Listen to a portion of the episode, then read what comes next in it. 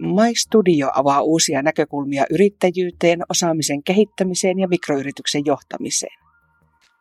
Näissä podcasteissa kurkistetaan mikroyrittäjien arkeen ja mikroyritysten yhteiskunnalliseen vaikuttavuuteen. Ääneen pääsevät professorit, tutkijat, mikroyrittäjät ja yrityspalvelutoimijat.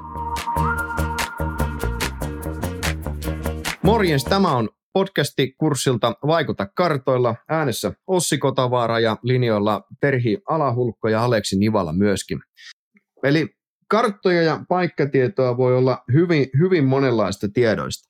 Ja yksinkertaisimmillaan, mitä on, mitä on itse nähnyt, ihmiset jakaa karttatyyppisesti tietoa, niin harrastuksena maastopyöräily ja siellä nyt vaikka jos joku on käynyt ajamassa tosi mielenkiintoisen reitin ja samalla tallentanut sykemittari, niin näitä harrastajat voi sitten sivustolla jakaa omia mielenkiintoisia reittejä karttapohjalla ja sitten kommentoi. Ja tämähän on, on paikkatietoon perustuvaa kartan, kartan tuottamista omalla tavallaan. Ja samalla lailla mielenkiintoisesti tämmöinen harrastajayhteisö on esimerkiksi Oulusta tuottanut kaikista mielenkiintoisista maastopyöräreiteistä tämmöisen kartan. Ja sitten tuota, esimerkiksi nämähän on tosi mainioita, vaikka mitä luontopalveluihin liittyen tarjotaan mustikka- tai, tai hillakarttoja ja tuota, niin, niin, nämähän on tämmöisiä hyvin, hyvin spesifejä, mutta jos meillä on ihan tavallinen maastokartta ja sinne on vaikka lisätty, että täältä, täältä voisi löytyä mustikoita tai, tai hilloja, niin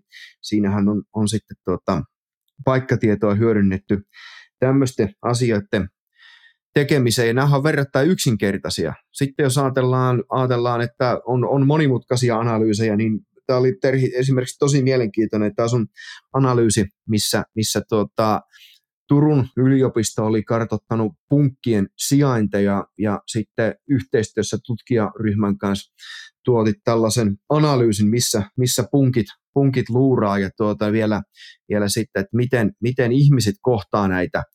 Haluaisitko ihan lyhyesti tiivistää sitten tämmöisen haastavan asiantuntijatiedon siitä näkökulmasta, että jos meillä on niin kuin muutama ilmiö, mitkä me halutaan tämmöisenä karttatasoina tuoda päällekkäin.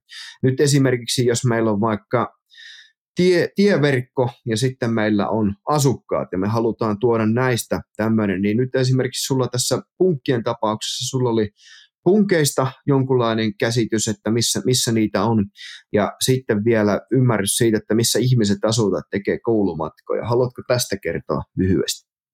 No joo, no periaatteessa tuossa punkkimallinnuksessa, minkä tein, niin tässä on lähtökohtana ollut semmoinen tosiaan sijaintitietoaineisto, eli on ollut tietoa siitä, että missä ihmiset on havainnut näitä punkkeja, eli ihan koordinaattitietoja.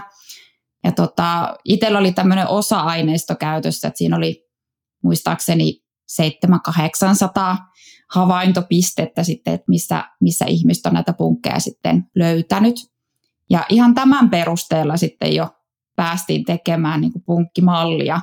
Ja tämä mallinnushan on perustunut tämmöiseen vähän niin koneoppimismenetelmään, eli siinä tavallaan tähän punkkihavaintojen lisäksi sitten malliin syötettiin erilaisia ympäristömuuttuja, jotka sitten mahdollisesti voisi selittää sitä punkin levi, niin kuin esiintymää. Ja tota, sinne laitettiin erilaisia, siellä oli ilmastomuuttuja, erilaisia lämpötilaa, sadantaa, sitten oli erilaisia tämmöisiä maaston pinnan muotoja kuvaavia aineistoja, että onko siellä, että mikä on vaikka kaltevuus tai korkeus tai näin poispäin. Ja sitten oli tietoa vesistöistä ja kosteudesta ja että monen tyyppisiä tämmöisiä ympäristöaineistoja sinne sitten syötettiin tähän malliin. Ja sitten tämä malli sitten tavallaan haki niitä tekijöitä, että mitkä selittää sitä punkin levinneisyyttä. Ja sen perusteella sitten muodostettiin tämmöinen koko maan kattava malli, ennustemalli, mikä kertoo siis sen punkin esiintymisen todennäköisyydestä. Ja tämä, tämä malli tavallaan oli vähän niin kuin se lähtökohta tässä tutkimuksessa ja sitten siihen pystyttiin yhdistämään sitten tätä muuta tietoa, eli halusin vähän selvittää sitä, että että, tota, että punkissahan on, jos nyt mietitään, että puut, punkistahan nyt jos puhutaan, niin puhutaan puutiaisista nimenomaan, eli näistä, jotka nyt sitten levittää potentiaalisesti näitä haitallisia ö, tauteja, kuten borreliosia tai puutiaisaivotulehdusta, niin tota, nämähän tässä oli niin tämä mielenkiinnon kohde, niin näissähän tietenkin on olennaista se, että, että vaikka näitä puutiaisia tosiaan on siellä, siellä, niin nehän ei välttämättä ole ihmisille uhka tai haitta. Mutta sitten kun ihminen liikkuu siellä ympäristössä ja, ja tota, ikään kuin altistuu näille punkeille, niin silloinhan, silloinhan se riski tietenkin kasvaa. Ja halusin sitten jollain tavalla sitä vähän mallintaa, että miten ne ihmiset liikkuu siellä ympäristössä. Ja tämä oli tämmöinen vähän niin kuin testi, testimielessä tehty tutkimus, että halu, halusin niin kuin ottaa niin kuin tämmöisen ryhmän, jota voidaan mallintaa, ja otin siihen sitten koululaiset, ja laskin sitten koululaisille koulureittejä. Eli tota, oli tosiaan ne tiedossa, että missä nämä koululaiset asuu tietyssä tarkkuudessa, ja sitten tota, tieto siitä, että missä on, on se koulu, missä nämä koululaiset kulkee, ja sitten sit ihan reititin tavallaan jokaiselle koululaiselle tämmöisen reitin, että mitä hän todennäköisesti ehkä kulkee sinne kouluun. Ja tota, sitten tähän reitille myöskin lisättiin sit sitä riskitietoa siitä, että miten se malli ennustaa sitä punkkia siihen reitille. Ja nyt kun tässä on jo puhuttu tota aikaisemminkin siitä, että miten paikkatietoa nykyään kerätään meidän mobiililaitteilla tai muilla, niin tietysti että olisi tulevaisuudessa mielenkiintoinen myöskin tehdä tätä vallia eteenpäin sillä tavalla, että meillä olisi oikeasti tietoa siitä, että missä ihmiset liikkuu, vaikka puhelinpaikannustietoa tai muuta, ja sitten sillä tavalla saisi ehkä koko Suomen väestöön tämmöisen niin kuin kuvan siitä, että missä he ehkä mahdollisesti sitten kohtaa näitä näitä tota, punkkeja ja missä se punkkiriski on ehkä korkein ja, ja näin. Ja, ja tota, et sillä tavalla, että ihmiset pystyisivät sitten ehkä varautumaan siihen, että et okei, nyt, nyt liikutaan alueilla, missä on korkea punkkiriski, että ehkä nyt olisi syytä sitten tehdä vaikka illalla vähän huolellisempi tarkastelu, että, että onko punkki mahdollisesti kiinnittynyt ja vastaavasti sitten vaikka viranomaiset vois sen perusteella sitten ehkä nähdä alueet, että missä okei, okay, ihmiset liikkuu tuolla paljon ja siellä on, on, on punkkeja myös paljon, että olisiko näihin alueille ehkä mahdollisuus sitten kohdentaa näitä rokotteita tai muita, jotka sitten suojaa siltä puuta- ja saivotulehdukselta. Että tota, tälleen niin okei, okay, tästä tuli aika pitkä selostus, mutta tota, tämä oli niin kuin pähkinänkuoressa kuitenkin tämä, että mistä tässä oli kyse. Joo, tämä oli erittäin hyvä ja mielenkiintoinen ja mikä itse tässä niin kiinnosti ehkä tämmöinen overlay-tyyppinen, voiko sanoa analyysi tai tarkastelu, missä voi paikkatiedolla pinota erilaisia ilmiöitä päällekkäin. Ja näitähän nyt esimerkiksi tuo mustikkakartta vaikka, niin jos me laitetaan se, että missä on mustikoita tai sitten tuota, niin, niin, hilloja tai miksei nyt polkuita tai karpaloita, niin jos niitä pudotetaan tämmöiselle maastokartalle, niin siinähän erilaisia asioita pinotaan päällekkäin ja niitä voi katsoa vähän niin kuin yhdessä. Tai sitten nyt jos tämä sun erittäin monimutkainen malli siitä, että missä punkit sijaitsee, yhdistetään siihen, että missä me asutaan, niin taas voidaan pinota monimutkaisia asioita sinänsä päällekkäin. Ja nyt esimerkiksi, jos, jos olisi saatavilla vaikka kartta lumen syvyydestä keskimäärin tammikuussa, niin sehän voitaisiin vaikka yhdistää sitten, sitten tuota siihen, että miten, miten vaikka matkailijat jollain alueella vierailee tai, tai hyvin monia, monia teemoja. Esimerkiksi, esimerkiksi nyt jos halutaan, jos meillä olisi kartta vaikka siitä, että miten joukkoliikenneverkko kattaa alueen väestön ja sitten me katsotaan vaikka, että missä on keskeiset kaupat ja työpaikat siinä kartalla, niin sitten tämmöinenhän auttaa vaikka joukkoliikennesuunnittelun kehittämisessä, jos siihen lisätään vaikka vielä väestö ja muita tietoja. Ja monesti tämmöisiä eri, eri ilmiöistä pinoamalla näitä tämmöisiä karttatasoja päällekkäin, niin saa mielenkiintoisia asioita irti. Ja nyt esimerkiksi voi olla tosi monimutkaisia tämmöisiä analyysituotteita, mitkä perustuu tosi vahvaan mallinnukseen. Ja sitten jos saa sen loppu, lopputuotteen itselle käyttöön siihen tämmöiseen tarkasteluavuksi, niin käyttäisin esimerkkiä vaikka sää. Jos katsotaan illalla sääennustetta uutisista tai vaikka sitten sanomalehdin kartalta, niin sehän on verrattain yksinkertainen lopputulos siitä, että minkälainen sää on seuraavana tai sitten kahden kolmen päivän päästä. Ja sehän todella perustuu hirvittävän monimutkaiseen mallintamiseen ja sitten taas vaikka jos, jos katsotaan maapallon jotain keskilämpötilaa tai muuta, niin nämä on tosi monimutkaisia asioiden tuota, tuotteita, että saadaan tämmöisiä karttoja sieltä ulos. Ja näitä karttatasoja voi sitten kuitenkin hyödyntää, että ymmärtämättä vaikka, että miten se sääilmiö on tarkalleen ottaen mallinnettu, niin mehän voidaan sitä sääkarttatietoa hyödyntää, tai vaikka ymmärtämättä, että miten sä oot tehnyt sen punkkien mallinnustiedon, niin jos sitten vaikka, vaikka sitä haluaa käyttää osana, osana jotain rokotteiden kohdentamista, niin ihan kaikkea siitä mallintamisesta ei tarvitse saada kiinni. Ja on ymmärtänyt, että vaikka uhanalaisia lajeja on pystytty hyödyntämään sillä lailla, että erilaisia karttatasoja liittyen vaikka, vaikka tuota, rinteiden kaltevuuteen tai vaikka maaperään tai jotenkin, että miten aurinko paistaa ja kuinka, kuinka korkealla olla, niin niiden pohjalta on pystytty hahmottamaan tutkimuksessa uhanalaisten lajien sijaintia. Ja taaskin, jos on tämmöisten uhanalaisten lajien sijaintikartta, niin, niin hyödyntääkseen sitä ei välttämättä tarvi ymmärtää, että miten se on täysin tehty.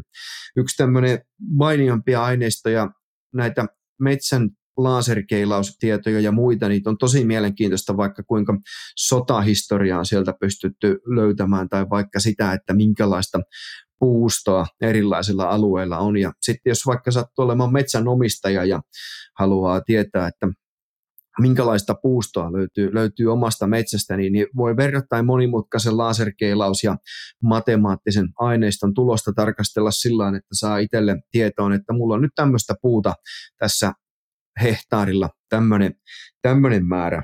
Ja nyt oikeastaan haluaisin, että keskusteltaisiin, me ollaan menty sanomaan täällä, että kelle kohderyhmälle tämä Vaikuta kartoilla kurssi sopii. Täällä mainitaan mikroyrittäjät, konsultit ja markkinoinnin ja viestinnän suunnittelijat, pk-yritykset ja muut.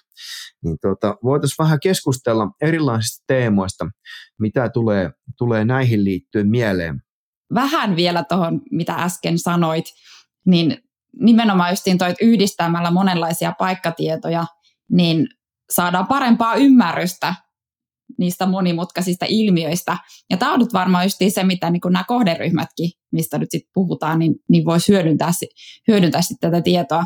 Et nimenomaan, että, että tota, sekä niin tutkijana, niin paikkatieto on tosi arvokasta, koska sen avulla voidaan ymmärtää paremmin – et, et jos me nyt ihan puhtaasti vain niin havainnoidaan jotain asioita, niin okei, kyllä sekin lisää tietenkin ymmärrystä siitä ilmiöstä, mutta sitten jos halutaan laajemmassa mittakaavassa miettiä, että et miten vaikka Suomen tai maailman tai tasolla joku ilmiö, että mitkä tekijät siihen vaikuttaa, niin paikkatieto on niin tosi tehokas keino saada sieltä semmoisia ilmiöitä esille, että mikä vaikka vaikuttaa jonkun lajin esiintymiseen tai, tai näin poispäin että saadaan sitä syy-seuraussuhdetta ehkä paremmin esille. Ja tämä on ehkä just se, mitä niinku, ehkä nämä monet kohderyhmätkin voisi sitten niinku hyödyntää siinä omassa työssään tai tekemisessään.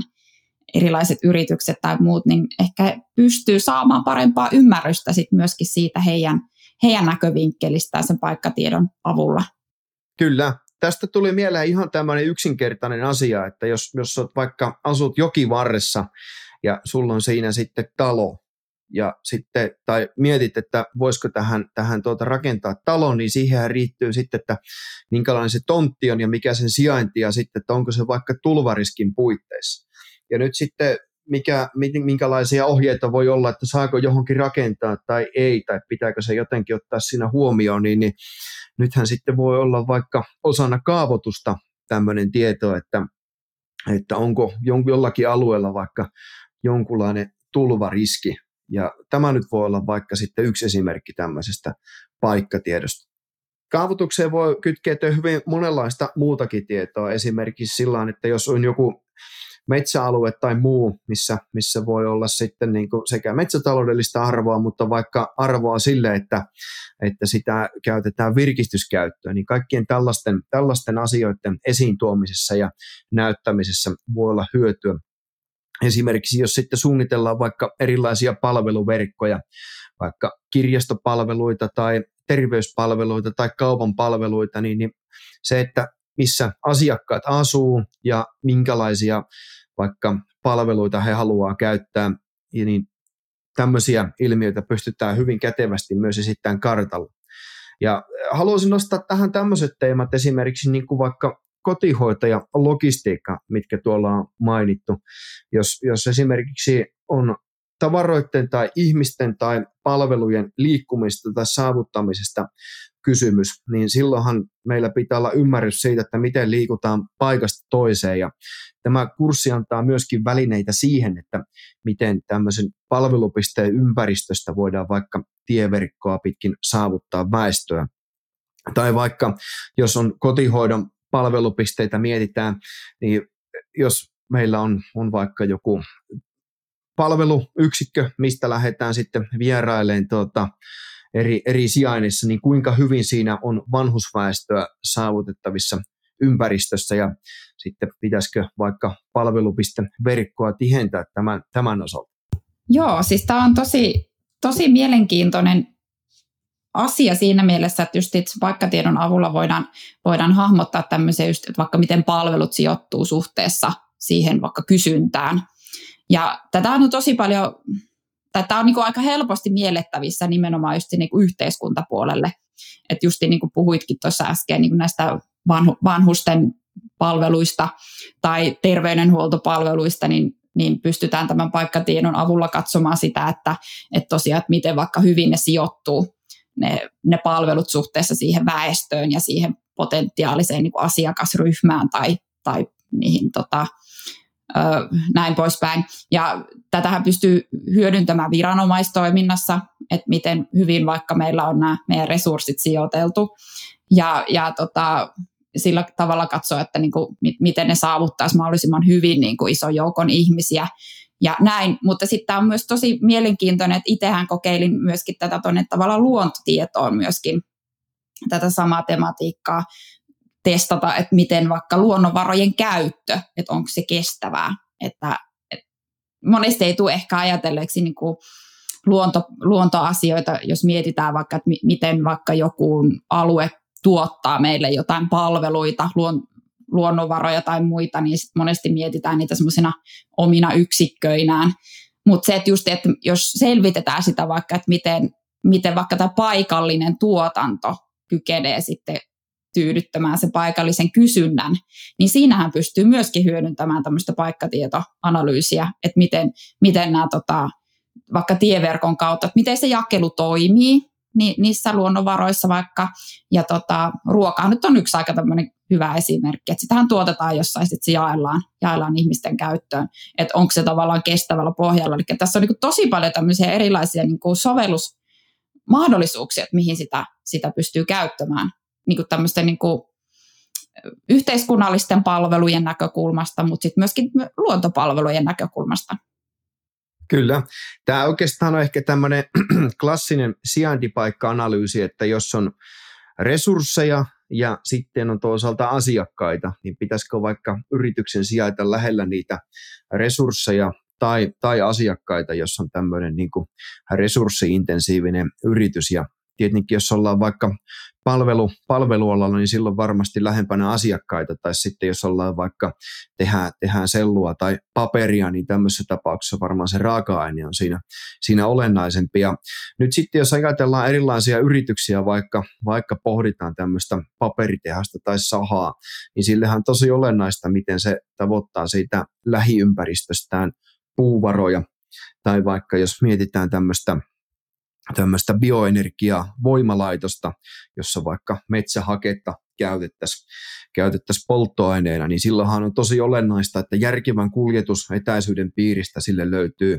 riittävästi puuraaka-ainetta. Ja tällä kurssilla nyt tätä saavutettavuusanalytiikkaa tuolla loppupuolella opetellaan, ja siinä on tavoitteena sitten, että saadaan tämmöiset välineet käyttöön, missä voidaan tarkastella, että jos on tämmöinen vaikka tuotantoyksikkö, vaikka niin kuin haketta käyttävä voimalaitos, niin voitaisiin voitais katsoa, että kuinka siinä ympäristössä on niitä, niitä puuvararesursseja tarjolla. Tai sitten jos meillä on vaikka ihan joku, joku kioski tai kauppaliike tai vaikka jonkun, jonkun tuota, niin, niin, yrityksen konttoriverkosto tai muu, jos siellä on vaikka, vaikka kymmenen palvelupistettä ja halutaan katsoa, että olisiko tähän vielä tarvetta lisätä yksi vai tuota, mahdollisesti poistaa, niin sitten voidaan arvioida, että kuinka se väestön, väestön ja asiakkaiden saavutettavuus sitten tällaisessa tapauksessa muuttuu.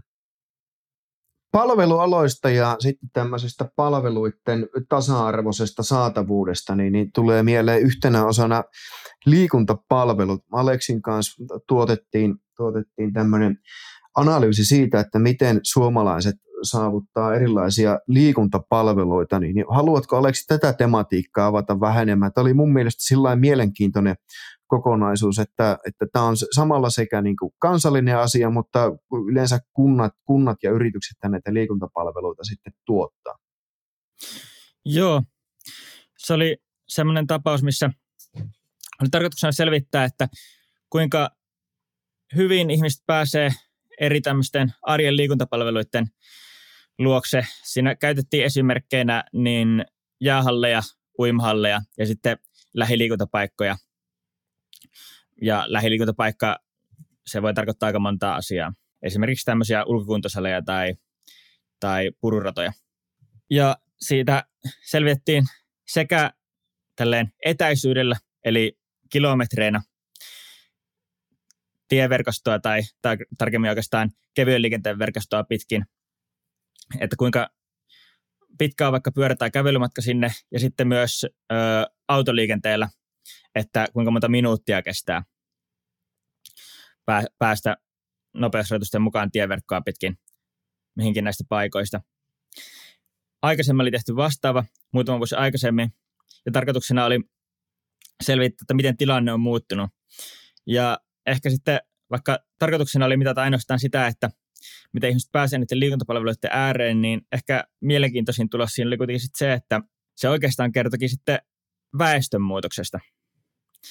Eli koska tässä 2000-luvulla ei kuitenkaan Suomeen rakennettu niin paljon uusia jäähalleja tai uimahalleja, ja sitten koska tulosten mukaan sitten ihmiset pääsi kuitenkin ö, nopeammin ja lyhyemmillä matkoilla näiden palveluiden ääreen keskimäärin, niin toisin sanoen se kertoo siitä, että ihmiset on muuttanut keskimäärin lähemmäksi näitä palveluita.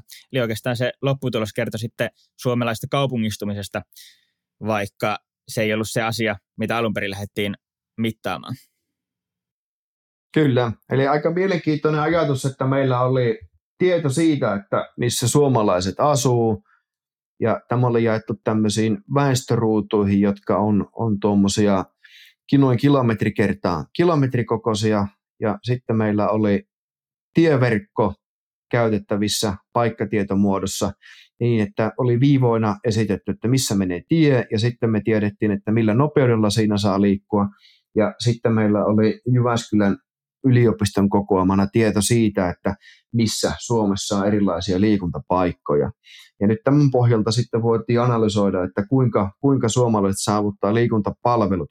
No tietenkin tällä, tämmöisellä tiedolla sitten voidaan ohjata politiikkaa, vaikka että tuetaanko joitain kuntia sitten, sitten vaikka tarpeen mukaan siinä, että jos, jos pitää saada liikuntapaikkoja saataville. Ja nyt sitten vaikka tämähän kytkeytyy taas kansanterveyteen tai vaikka siihen, että kuinka uimataitoisia ollaan, jos on uimahalleista kysymys. Hei, toinen, toinen kysymys sitten tämmöiseen analytiikkaan liittyen on tarkastellut terveyspalveluiden saavutettavuutta kansallisesti myöskin. Tuota, haluatko näistä kokemuksista muutamalla sanalla avata?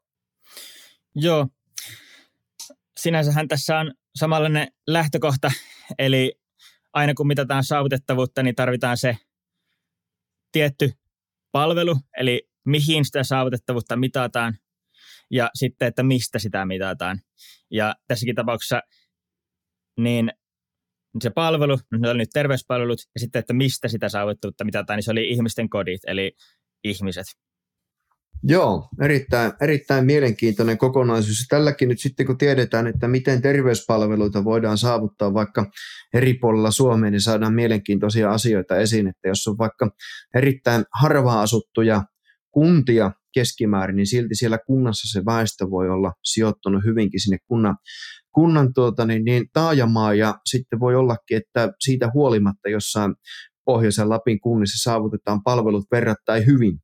Jos jotkut asuu vaikka 50 tai 80 kilometrin päässä siellä palveluverkosta, niin sitten voi olla kuitenkin, että suurin osa väestöstä asuu siinä taajaman keskustassa. Semmoinen teema, mistä, mistä haluaisin keskustella teidän kanssa vielä, niin, niin on tämmöisten niin erityyppisten datojen saatavuus. Ja sitten silloin tällöin puhutaan rajapinnasta ja mikä tämmöinen rajapinta on, niin oikeastaan jos meillä on jonkun verkossa verkkosivuosoite, sanotaan nyt vaikka, vaikka tuota, niin, niin joku, joku sanomalehti tai muu, niin, niin sinnehän pääsee lokkaamaan sinne sivulle sisään sillä verkko-osoitteella, ja tuota, niin, niin sitten pääsee lukemaan, lukemaan nettiuutisia, mutta sitten jos on tämmöinen palvelurajapinta-osoite, niin tota, sehän ei teknisesti ole sen kummallisempi asia kuin, että jos meillä on vaikka tallennettuna CD-rompulle tai tuommoiselle omalle kiintolevylle jonkunlainen tämmöinen karttataso, niin sitten jos me sinne sinne paikkatieto-ohjelmistoon kirjoitetaan tämmöinen verkko-osoite, niin me voidaan sitten verkon yli saada suoraan karttakuvaa tai aineistoja. Ja tämä nyt on ehkä tämmöisen viimeisen kymmenen vuoden aikana alalla tullut, tullut tuota huomattavasti yleisemmäksi. Nyt esimerkiksi jos tarvii kätevästi saada, saada paikkatieto-ohjelmistoon pohjakartta, jos haluat esittää vaikka jotain vanhoja historiallisia seitoja, että mi- miten ne sijaitsee kartalla tai sitten vaikka tuota, niin, niin kunnan liikuntapalveluita tai vaikka sitten, jos mietitään koulukyytejä, niin missä nämä oppilaat sitten kotiosoitteiden perusteella sijaitsee ja ne on paikannettu, niin hyvin kätevästi voi valmiita pohjakarttoja tämmöisten rajapintojen kautta tuoda. Eli kirjoitetaan vaan verkko-osoite tähän, tähän tuota järjestelmään ja se sieltä, sieltä tuo valmista pohjakarttaa tai sitten voi olla, että voi tuoda myös valmiita aineistoja. Música